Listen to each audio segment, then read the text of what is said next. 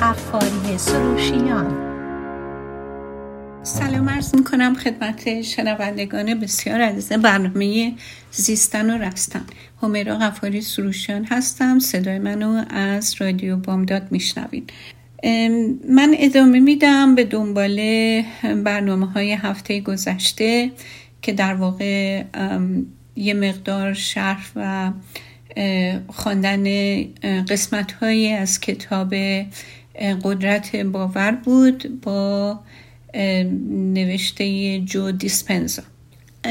اگر که شنونده برنامه های گذشته بودین، در واقع این کتاب صحبت از رابطه ذهن و جسم و ارتباط اون در ساختن تقدیر و سرنوشت ما صحبت میکنه و اینکه ما چگونه میتونیم با تکنیک های مختلفی حتی ژن‌های خودمون رو تغییر بدیم و اون رو به نسل‌های بعدمون منتقل کنیم.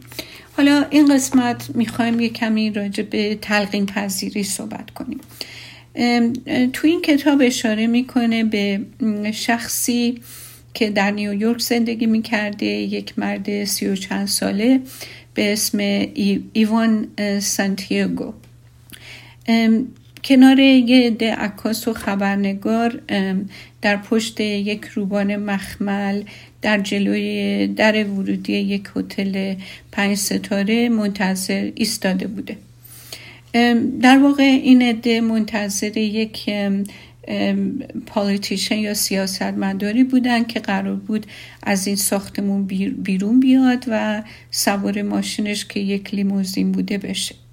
اما سانتیاگو فیلمبردار نبوده، خبرنگار نبوده، یه دونه کوله پشت قرمز رنگ تو دستش داشته که زیپش هم تا نیمه باز بوده و دست دیگرش رو هم توی کوله پشتی فرو برده بوده و تفنگش رو که صدا خفه کنم داشته تو دستاش گرفته بوده. این کتاب توضیح میده از قیافه و شمایل این آقا که موقعیت شغلیش که اون افسر اداره زندان پنسیلوانیا بوده و آشنایی مختصری هم با استفاده از سلاح‌های مرگبار داشته، ولی هیچ وقت موقع انجام از وظیفه احتیاجی به استفاده از اسلحه پیدا نکرده بوده، ولی اون روز آماده بوده که شلیک کنه. چند لحظه قبلش این شخص داشته به خونه برمیگشته و هنوز نه فکر سلاح، نه کوله پشتی، نه ترور این سیاستمدار حتی به ذهنش خطور هم نکرده بوده، ولی الان اونجا بوده انگشت به ماشه با یک چهره غضبناک و چند ثانیه مونده بوده که رسما تبدیل به یک قاتل بشه. خب در هتل باز میشه و اون شخصی که تومه سانتیاگو بوده با یک ظاهر بسیار آراسته، عینک آفتابی، کیف چرمی بیرون میاد. 2-3 قدم بیشتر با سمت لیموزینش فاصله نداشته که این سانتیاگو تفنگش رو از کوله پشتی در میاره، 3 تا گلوله به سمتش شلیک میکنه و مرد سیاستمدار روی پیاده رو میفته بی حرکت و غرق در خون. چند ثانیه بعد مردی به نام تام سیلور سر کلش پیدا میشه. به آرومی دستشو روی شانه سانتیاگو میذاره، دست دیگرشو روی پیشونی اون قرار میده و میگه که با شماره 5 وقتی گفتم سر حال و قبراق چشماتو باز کن و بیدار شو 1 2 3 4 5 سر حال و قبراق. خب تمام اینا چی بوده؟ سانتیاگو در واقع هیپنوتیزمش کرده بودن تا با تفنگی که بعدا معلوم شده از تفنگ‌های قلابی بازی ارساف بوده به یه غریبه‌ای که در واقع در رول سیاستمدار استخدام کرده بودن شلیک کنه. این تمام این داستان فعالیت بخشی از آزمایشی بوده که تعدادی از محققین برای بررسی یک مسئله عجیب و مهم طراحی کرده بودند.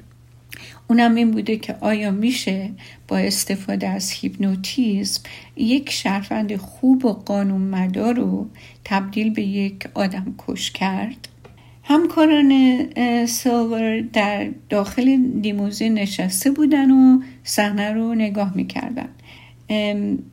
دکتر سینتیتا میرزبرگ که در اون زمان دانشجوی مقطع فوق دکترای رشته سایکوپاتولوژی آزمایشی دانشگاه هاروارد بوده و دکتر مارک استیفکست عصبشناس دانشگاه استنفورد که راجع به مسیرهای عصبی دخیل در تصمیم گیری تحقیق می‌کرده و دکتر دیگه به اسم دکتر جفری کلسفکسکی روانشناس جنایی مرکز منابع انسانی شهر میشیگان، نه شهر میشیگان، یکی از شهرهای میشیگان که سابقه کار با مجرمین روانی رو در زندانهای امنیتی و بیمارستانی داشته، این کار تحقیق رو دنبال میکردن.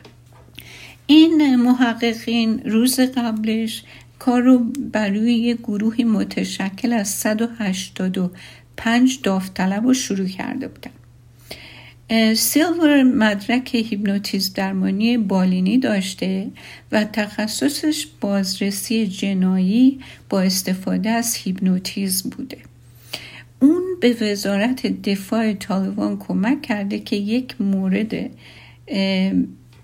قاچاق بین‌المللی اسلحه رو با ارزش بسیار بالای میلیاردی ردیابی کنن و متوقف کنن. اون همه 180 شرکت کننده رو مورد آزمایش قرار داده بوده که تا بتونه میزان تلقیم پذیری اونا رو نسبت به هیپنوتیزم اندازه گیری کنه. فقط 5-10% جمعیت تلقیم پذیری زیادی نسبت به هیپنوتیزم دارن. در نتیجه همه این تعداد 180 یا 85 نفر در واقع که شرکت کرده بودن ویژگی لازم رو برای این امتحان نداشتن. 16 نفرشون تونسته بودن وارد گروه آزمایش بشن. این افراد از نظر روانی مورد ارزیابی قرار گرفته بودند و کسایی که احتمال می‌رفت در حین آزمایش دچار آسیب روانی دائمی بشن، از این 16 نفر در اون گروه انتخاب شده حذف شده بودن. 11 نفر وارد مرحله بعدی شده بودن. بعد توی این مرحله مشخص میشه که کدام اونها تحت تاثیر هیپنوتیزم حاضر هنجارهای اجتماعی رو زیر پا بذاره که عمیقا در وجود افراد، همه افراد ریشه داره و آیا در اثر تلقین و هیپنوتیزم میتونه قادره که هنجارهای اجتماعی رو پشت سر بذاره یا نه. به این ترتیب مشخص میشه که کدوم افراد 100% در این آزمایش در واقع اونطور که باید عمل میکنن و موفق بیرون میان. بعد اونا رو به گروه‌های کوچکتری تقسیم میکنن و بعد از اینکه ناهار میخورن توی رستوران شلوغ، بدون اینکه اونا بدونن، به صورت خاصی اینا رو تحت هیپنوتیزم در میارن که وقتی که اینها رو صندلی تو رستوران نشسته بودن، انقدر این هیپنوتیزم روشون تاثیر داشته که بدنشون و اون صندلی‌ها انقدر داغ شده بوده که مجبور میشن وسط رستوران همه لباساشون رو به جز لباس زیرشون رو در بیارن. همه این داوطلب‌ها هم تا حدودی مطابق دستور عمل کرده بودن، اما محققین 7 نفر دیگر رو حذف می‌کنن. چرا؟ چون احساس می‌کنن که یا میخوان سر محققین رو شیره بمالن یا اونقدر تلقیم پذیر نیستن که دستورات رو به تمامی اجرا کنن. و بقیه گروه ظرف چند ثانیه لباساشون رو در میارن. اونا واقعا فکر میکردن که صندلیاشون داغ شده.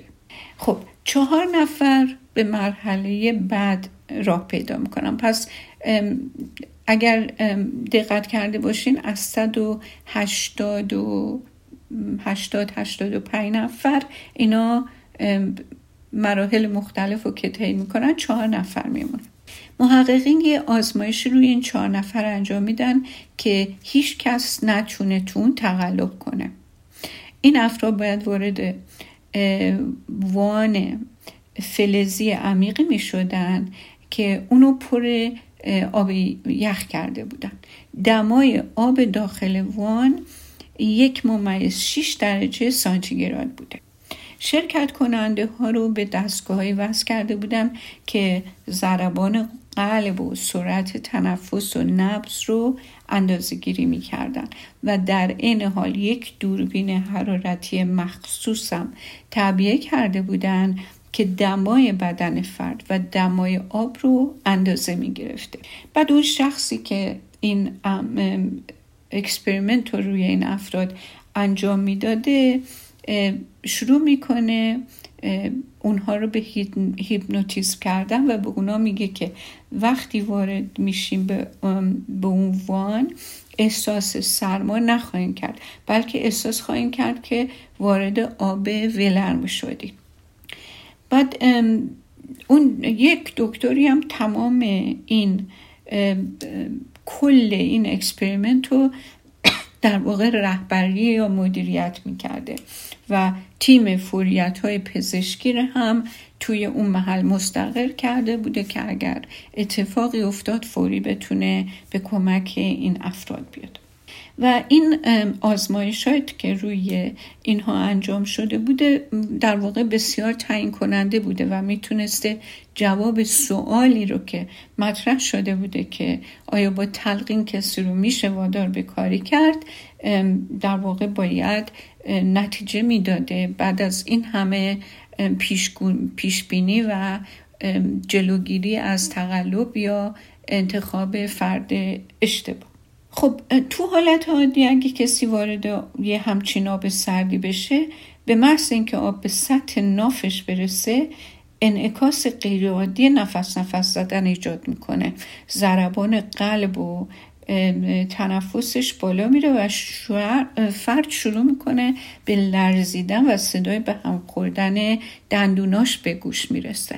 خب علت این واکنش هم اینه که سیستم عصبی خودمختار یعنی اونی که اختیار ما خودمون اختیار و کنترل روش نداریم وارد عمل میشه به صورت خودکار و تلاش میکنه که توازن درونی بدن رو که تحت کنترل ذهن خودآگاه نیست برقرارش بکنه. حتی اگر شخص در حالت هیپنوتیزم عمیق هم باشه میزان ادراکات حسی که در این شرایط طاقت فرسا به مغز میرسه اونقدر زیاده که مانع از تداوم حالت هیپنوتیزم میشه. اگه فردی بتونه این آزمایش رو پشت سر بذاره بدون شک از تلقین پذیری بسیار بسیار بالایی برخورداره. 3 تا از این شرکت کننده ها واقعا در حالت هیپنوتیزم عمیق بودن، اما نه اونقدر عمیق که این سرمایه سخت هم نتونه اون بالانس بدنشون رو به هم بریزه.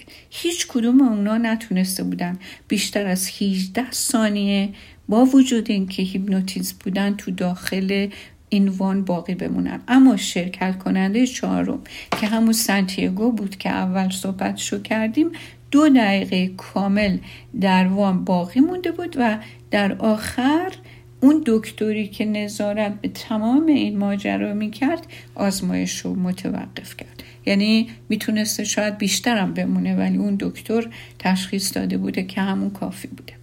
قبل از شروع آزمایش ضربان قلب سانتیاگو بالا بوده، اما به محض اینکه وارد آب میشه ضربان قلبش به سرعت پایین میاد. هیچ تغییر و آشفتگی در نوار قلبش دیده نمیشه.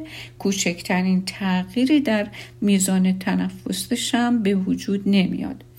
سانتیاگو طوری در داخل وان آب یخ نشسته بوده که انگار واقعا توی یه وان آب نیل و لرم گرم نشسته بوده و واقعا هم فکر میکرده که اونجا نشسته و نه تکون میخورده نه اینکه دچار هایپوترمی شده بوده. اکنون این محققین میدونستن که سانتیاگو همون کسیه که اینها دنبالش میگردن. تلقیم پذیری سانتیاگو تحت تاثیر هیپنوتیزم اونقدر بالا بوده که بدنش تونسته بوده مدت زیادی تو اون محیط جانفرسا در واقع دوام بیاره و ذهنش هم تونسته بوده عملکردهای خودمختار بدنش رو که اصلا خودش هیچ کنترل روش نداره رو کنترل کنه. در واقع این از اون آزمایشی که میخواستن روش انجام بیدن پیروز بالا بیرون اومده بوده. محققین میگن بررسی زندگی سانتیاگو نشون میداد که اون آدم بسیار خوبی بوده، یک کارمند واقعا معتمد، یک پسر دلسوز، یک عموی خوشقلب. بدون شک اون آدمی نبوده که بتونه کسی رو با بیرحمی به قتل برسونه، اما اون کسی که تونسته بوده با تلقین اون رو به یک، یعنی همچین انسانی رو با تلقین به یک قاتل بیرحم تبدیل کنه، اون شخصی بوده که در واقع وظیفه هیپنوتیزم کردن این افراد رو تو این تحقیق به عهده داشته. حالا برای اینکه مرحله بعدی آزمایش به طور درست انجام بشه، سانتیاگو نباید بویی از داستان می برده. اون اصلا نباید متوجه می شده که ارتباطی بین آزمایش هایی که در اون شرکت کرده بوده و صحنه‌ای که قرار بوده جلوی هتل اتفاق بیفته هیچ ارتباطی وجود داره. تهیه کننده هایی که مسئول فیلم برداری از این صحنه ها بودن و این آزمایش طبق نقشه قبلی به او گفتن که برای ادامه آزمایش انتخاب نشده و باید روز بعد دوباره برای مصاحبه پایان آزمایش مراجعه کنه. پیش از اینکه سانتیاگو محل رو ترک کنه به او گفته شده بوده دیگه قرار نیست اونو هیپنوتیزم کنن. خب سانتیاگو روز بعد برمیگرده. وقتی که او داشته با تهیه کننده حرف میزده، همکاراش صحنه بیرون رو طراحی کرده بودن. کیسه خون رو یعنی رنگ رو به قول معروف به جای خون به شکم اون بدلکار، کسی که باید اون رول سیاستمدار رو اجرا می‌کرده، بسته بودن. بعد اون تفنگ ارصاف که لگد و شلیکی که میشده شبیه تفنگ واقعی بوده تو داخل کوله پشتی قرمز گذاشته بودن. اونو روی صندلی موتورسیکلت قرار داده بودن که بیرون در ورودی هتل پارک شده بوده. این روبان مخمل هم کنار ورودی فرعی هتل نصب کرده بودن و عده‌ای رو با دوربین و تجهیزات به عنوان خبرنگار اونجا جمع کرده بودن. دو ماشین هم جلوی هتل پارک کرده بودن که به ظاهر آماده بود که این سیاستمدار رو که خارجی بوده و همراهانش رو به جای دیگه منتقل کنه. یعنی کاملا مثل یک صحنه که برای فیلم برداری یک صحنه ترور در سینما میبینین، همه اینها رو به تمامی انجام داده بودن. در طبقه بالا سانتیاگو داشته با خوشحالی به پرسش‌های مصاحبه پایانیش برای این آزمایش پاسخ میداده که یه دفعه تهیه کننده از اون معذرت میخواد و از اتاق خارج میشه و میگه به زودی برمیگرده. بعد که اون کسی که مصاحبه میکرده وارد اتاق میشه، برمیگرده به سانتیاگو میگه که من اومدم باهات خداحافظی کنم. باهاش دست میده، ضربه آرومم به بازوش میزنه. سانتیاگو رو پیشتر نسبت به این علائم شرطی کرده بوده. به همین دلیل او با سرعت وارد خلسه میشه و روی مبل میفته. یعنی سانتیاگو به خاطر این ضربه که بهش خورده بوده قبلا با کارهایی که کرده بوده، اینو نسبت به این ضربه شرطی کرده بوده. بعد بهش میگه که وقتی که میفته بهش میگه که یه آدم بدی تو طبقه پایینه و میگه که اون باید حذف بشه، باید از شر اون خلاص شیم و تویی که باید این کار رو انجام بدی.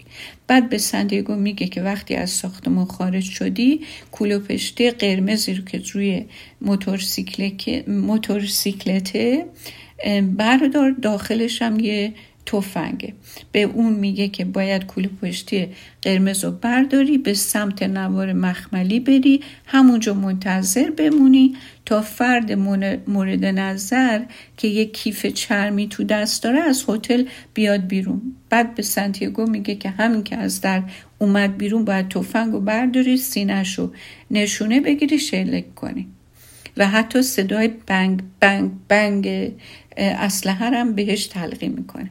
اما به محض اینکه این کار رو انجام دادی باید قضیه رو به طور کلی به فراموشی بسپاری. در آخر سرم این شخصی که تلقی میکرده یک محرک شنیداری و فیزیکی دیگر هم تو ذهن سانتیاگو برنامه ریزی میکنه تا هنگام مواجهه با اون محرک دوباره وارد حالت خلسه بشه و چیزایی رو که این شخص به صورت پس هیپنوتیزمی به اون تلقین کرده بوده رو انجام بده.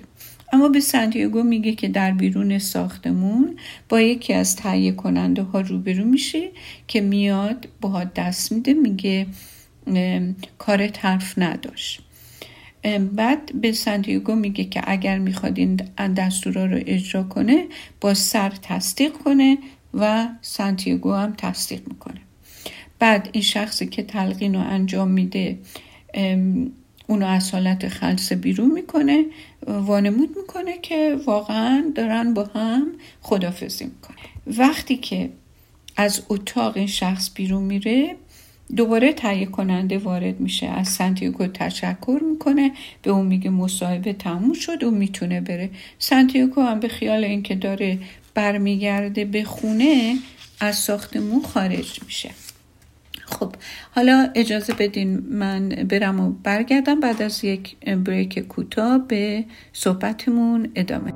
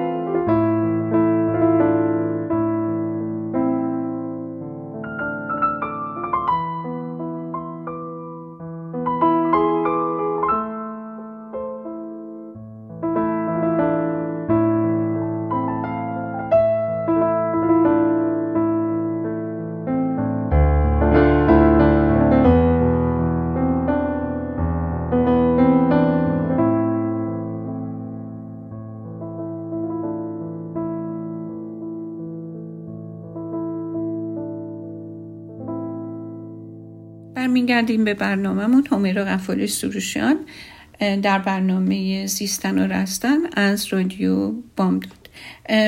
قسمت اول برنامه شروعمون این بود که تلقیم پذیری و یک آزمایش بسیار بسیار دقیق با شرکت محققینی که در دانشگاه هاروارد، آکسفورد و بقیه دانشگاه مختلف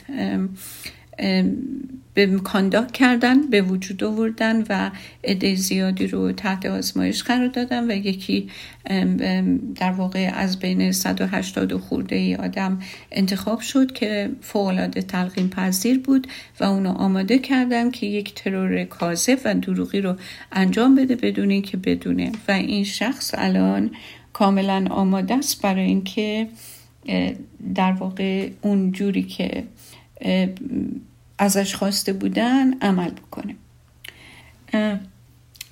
وقتی که این میاد پله ها رو میاد طبقه پایین که از ساختمون خارج بشه، همین که از در ورودی بیرون میاد، یکی از تهیه کننده ها به سمتش میاد، به اون دست میده، میگه کارت حرف نداشت. این محرک کار خودشو کرده بوده، چون اون کسی که تلقین کرده بوده این حرفو قبلا بهش القا کرده بوده. خب این محرک کار خودشو میکنه. سانتیاگو به سرعت نگاهی به اطراف میکنه، موتورسیکلت رو میبینه، به سمت اون میره، به آرامی کره پشتی رو از روی صندلی موتورسیکلت همونطور که بهش تلقین شده بوده برمیداره، به طرف روبان مخملی که چند نفر شبیه خبرنگار اونجا وایساده بودن میره، به آرامی در زیپ کوله پشتی رو باز میکنه. بعد یه نفر از در هتل بیرون میاد، بدون اینکه کوچکترین تردیدی سانتیاگو نشون بده تفنگو در میاره، به طرف سینه مرد شلیک میکنه. کیسه یه رنگ که شبیه خون بوده پاره میشه و مردم با یک نمایش حرفه‌ای نقش بر زمین میشه. خب اون کسی که تلقین کرده بوده به سرعت وارد میشه، به سانتیاگو میگه که چشاشو ببنده. بدنکارم با عجله از صحنه خارج میشه و اون تلقین کننده سانتیاگو رو از حالت خلسه بیرون میاره. بعد اون روانشناس اصلی که کل این مسئله رو مدیریت رو هماهنگ میکرده بیرون میاد، به سانتیاگو بقیه میگه که همراهش به داخل هتل برن تا قضیه رو براشون توضیح بده. وقتی که به داخل میرسن، محققین برای سانتیاگو توضیح میدن که چه اتفاقی افتاده و از او میپرسن آیا چیزی از این کارها و صحنه هایی که اتفاق افتاد به یادش میاد یا نه. و جالب اینه که سانتیاگو هیچ چیزی رو به یاد نمی آورده. البته تا قبل از اینکه اون تلقین کننده به او تلقین کنه که اینا رو به یاد بیاره، تا قبل از اون هیچی به یاد نمی آورد. خب حالا از همه اینا که تحقیق علمیه راجع به این که مغز ما چطوری میتونه فانکشن کنه و تلقین پذیری چه اتفاقاتی، تحولاتی در ما به وجود میاره، میخوایم اینجا راجع به برنامه ریزی ضمیر ناخودآگاه صحبت. خیلی تو فصل‌های گذشته راجبش صحبت کردیم، با افراد مختلفی آشنا شدیم که یک سناریوی تخیلی ممکن رو پذیرفتن و بدنشون هم به طرز شگفت‌انگیزی به تصویر موجود در ذهنشون پاسخ داد، مثل همون پلاسیبو، مثل جراحی دروغی، همه اینا. اما زمانی که فقط با فکر کردن سطح دوپامین خودو بالا بردن، دیدن که به طرز معجزه آسایی اثری از یه سری ناهنجاری های فیزیکی، حتی از جمله فلج، توشون باقی نمونده بود. توی اون مثالایی که زدیم، تحقیقاتی که از موقع شروع خوندن و یا توضیح دادن قسمت‌های از این کتاب من خدمتتون کردم، ما به این نتیجه ها کتاب البته رسیده بود و نتایج آزمایش ها که خیلی از بیماری ها علاج پیدا کرده بود، درد و تسکین پیدا کرده بود. هم راجب خانمی صحبت کردیم که افسردگی مزمن داشت و به مرور زمان تونست مغزش رو از نظر فیزیکی تغییر بده و حالت عاطفی ناتوان کنندش رو به شادی و سلامتی تبدیل کنه. حالا نمیدونم شما شنونده کدوم قسمتش بودیم، ولی به طور خلاصه اینجا ما از اون چیزای برجستش الان من دارم به شما یادآوری میکنم. اگه یادتون باشه افرادی که به آسم مبتلا بودن در سر استنشاق ماده که چیزی نبود جز بخار آب دچار تنگی شدید نایژه شده بودن، یا اینکه نبودن و سپس در اثر استنشاق دوباره همون ماده ظرف چند ثانیه تنگی اون نایژه های دستگاه تنفسشون برگزار شد. مردایی که درد شدیدی تو ناحیه زانو داشتن، میزان تحرکشان محدود شده بود. بعد از همونجور که گفتم جراحی قرابی زانو به طرز معجزه آسای خوب شده بودن. حالا و بعد از گذشت چند سال هیچ مشکلی هم نداشتن. اینا رو تو این کتاب گفتیم. توی تمامی موارد و نیز در موارد دیگه میتونیم بگیم که فرد تحت آزمایش ایده تلقین شده دستیابی به سلامت رو قرار گرفته بوده و اونو پذیرفته بوده و به اون ایمان آورده بوده. بعد بدون تحلیل بیشتر تسلیم نتایج شده بوده.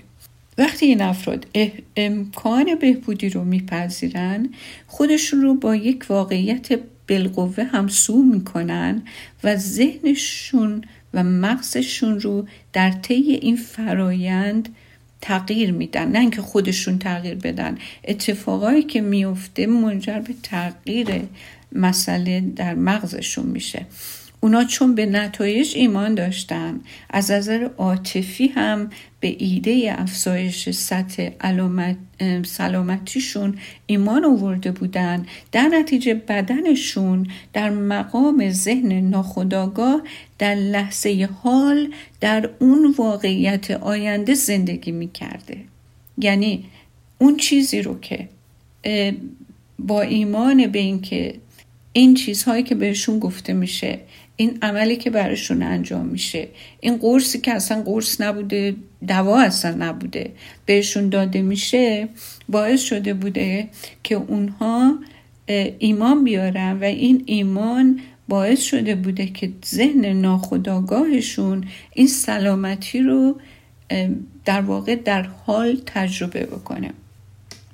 چی کار کرده بودن؟ در واقع کاری که کرده بودن بدنشون رو نسبت به ذهن جدیدی شرطی کرده بودن.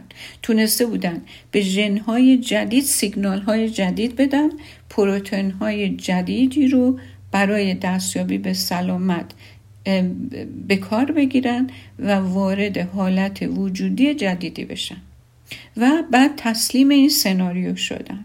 دیگه چگونگی اون و مکانش و زمانش و اینکه به ثمر نشسته یا نه رو اصلا تحلیل نکرده بودن، تنها به حالت وجودی جدیدشون ایمان پیدا کرده بودن و این حالت جدید ذهن و بدن رو مدت زیادی تو خودشون حفظ کرده بودن و همین حالت جدیدشون بوده که ژن‌های مناسب رو روشن کرده بوده و اون پروتئین ها رو که برای سلامت لازم بوده در واقع اکتیویت کرده بوده، فعال کرده بوده. حالا این افراد میخواد چند ماه یا چند هفته مثلا قرص قند مصرف کرده باشن، خواه یه دوز تزریقی بیخود که اصلا هیچ دارویی باهاش نیست، قندی هم باهاش نیست، دریافت کرده باشن یا اینکه تحت عمل جراحی قلابی قرار گرفته باشن،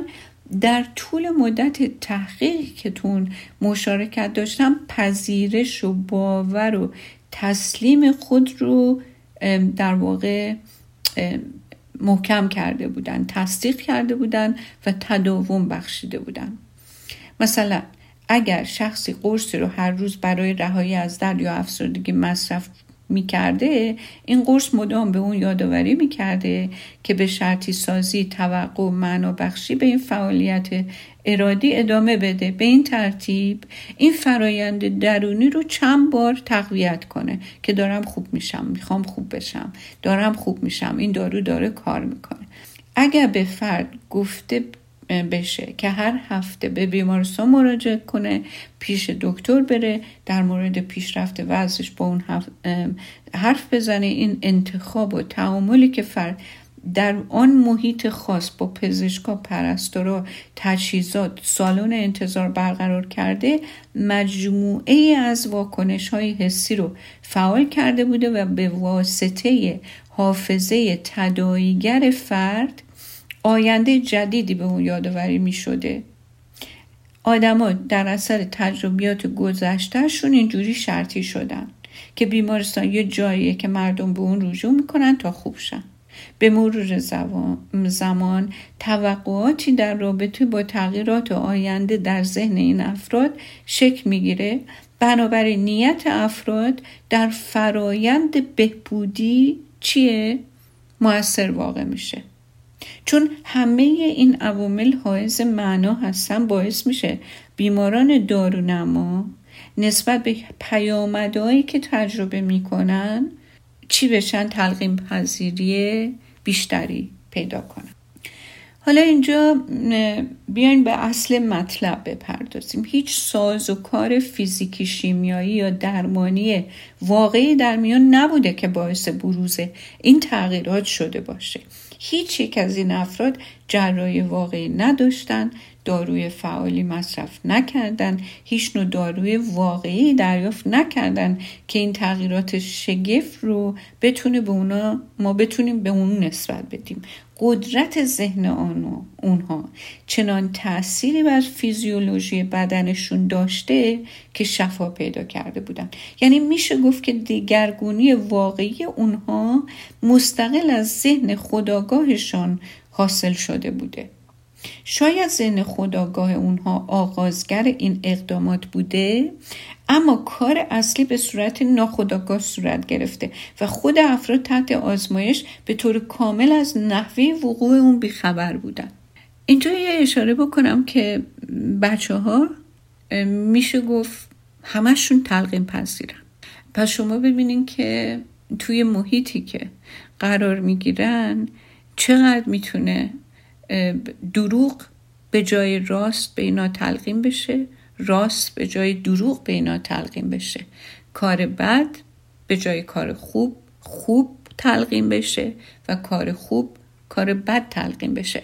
یعنی در واقع عین یه اسفنجی که هر چی هست تو محیط جذب میکنن و کجا تو اون میمونه، کجا در کجای وجود اینها اون در واقع خونه میگیره و نهادینه میشه تو ذهن نیمه آگاهشونه. این هم یه جمله برای اینکه خیلی توجه بکنین که بچه هاتون تو چه محیطی هستن.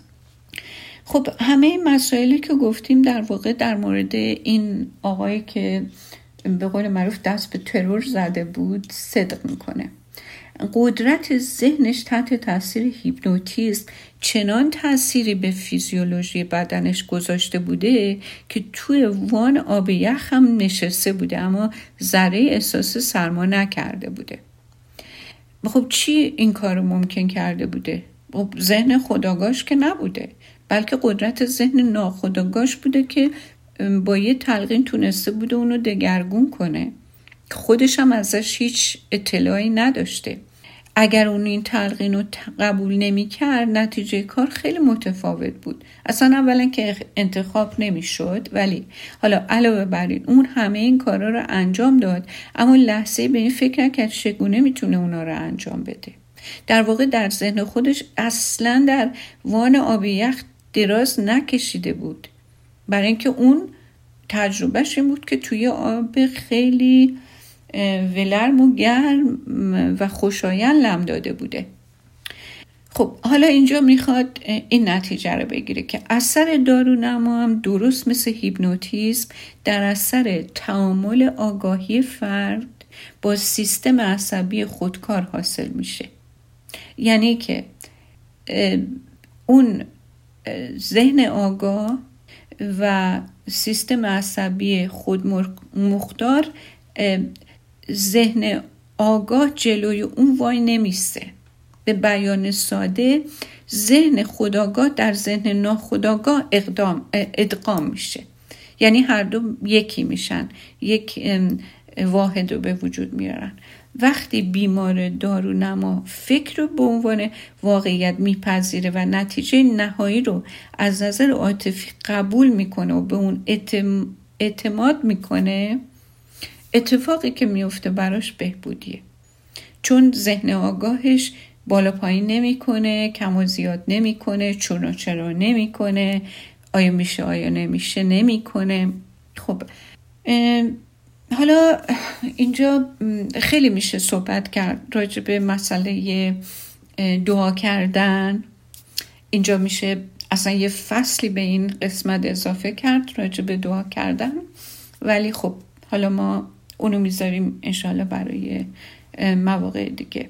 اینجا ادامه صحبت اینه که یک آبشاری از رویدادهای فیزیولوژیکی ایجاد میشه به صورت خودکار، همه این تغییرات زیستی رو رقم میزنه بدونه که ذهن خودآگاه فرد درگیر ماجرا بشه، چون ذهن ما بالا پایین میکنه، درست غلط میکنه، چون و چرا میکنه، مقاومت میکنه. ولی وقتی که ذهن آگاه و ناآگاه با هم دیگه یه واحد میشن، این تغییرات در واقع در شخص به وجود میاد.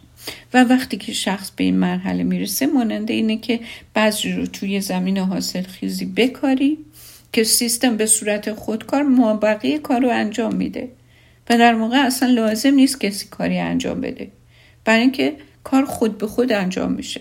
شما تا اونجای پیش میرین که این بذر رو برداری بریزی توی زمینی بکاری، بعد دیگه کاری با اون نداری، همه چی بالقوه در اون هست. شما نمیری باش ریشه تزریق کنی، شما نمیری ساقه تزریق کنی، نمیری برگ تزریق کنی، گل، عطر گل تزریق کنی، همه تو بالقوه در وجودش هست و این فقط به طور خودکار اون چیزی که در واقع کیفیتشه، خاصیتشه و تقدیرشه در واقع و اون تبلور موجودیتشه، ازش خود به خود سر میزنه. هیچ کدوم از این آدمایی که تحت آزمایش قرار میگیرن نتونسته بودن به صورت خودآگاه سطح دوپامین بدنشون رو به میزان 200% افزایش بدن، یا لرزه های غیرعادی رو با ذهنشون کنترل کنن، یا انتقال دهنده عصبی جدیدی رو برای مقابله با افسردگی در مغزشون بسازن، یا اینکه به سلولای بنیادیشون سیگنال بدن تا به سلولای سفید خونشون تبدیل بشن، به سلولهای ایمنی تبدیل بشن، واکنش ایمنی ایجاد کنن، یا با بازسازی غضروف زانو دردشون رو کاهش بدن. درست همونطور که این شخصی که در واقع تروریست شد در این آزمایش نمیتونست به صورت خودآگاه جلوی لرزش‌های ناشی از برخورد بدنش رو با یک همچین آب سردی بگیره. عین همون اگه کسی تلاش کنه این کارا رو انجام بده 100% موفق نمیشه، فرق نمیکنه کی باشه. برای این کار باید از ذهنی کمک گرفت که از قبل نحوه انجام این فرایندها رو میدونه، یعنی پروگرام شده. برای موفقیت در این کارا باید سیستم عصبی خودمختار ما، یعنی همون ذهن ناآگاه رو فعال کنیم، بعد وظیفه ساختن سلول‌های تازه و پروتئین‌های سالم رو به این ذهن محول کنیم. خب من اینجا میخوام برنامه رو تموم کنم و هفته های دیگه به دنباله این مسائل میپردازیم و امیدوارم که فرصتی هم باشه که بتونیم در واقع مسئله دعا و نیایش و مدیتیشن رو به این سابجکت و موضوع این کتاب پیوند بزنیم، هرچند که احتمالاً اگه تا اونجا که یادمه مسائل راجع به موضوع گفته شده، ولی ما میتونیم با اتخاذ به مأخذ خیلی مهمتر و یا نه مهمتر نه در واقع عملی و همینجور که میبینین تحقیقی ببینیم که مسئله باورهای ما و دعاها به چه شیوه در ما تاثیر میذارن و همینطور در اطرافیانمون. خب پس بیاین که این هفته که در پیش داریم نزدیک آخر سال هستیم، همه همدیگر رو دعا بکنیم، بچه‌های هم رو دعا کنیم، همدیگر رو دعا کنیم. امیدوارم که صحیح و سالم و خوش و سرافراز باشین. تا هفته دیگه به خدای بزرگ میسپارم.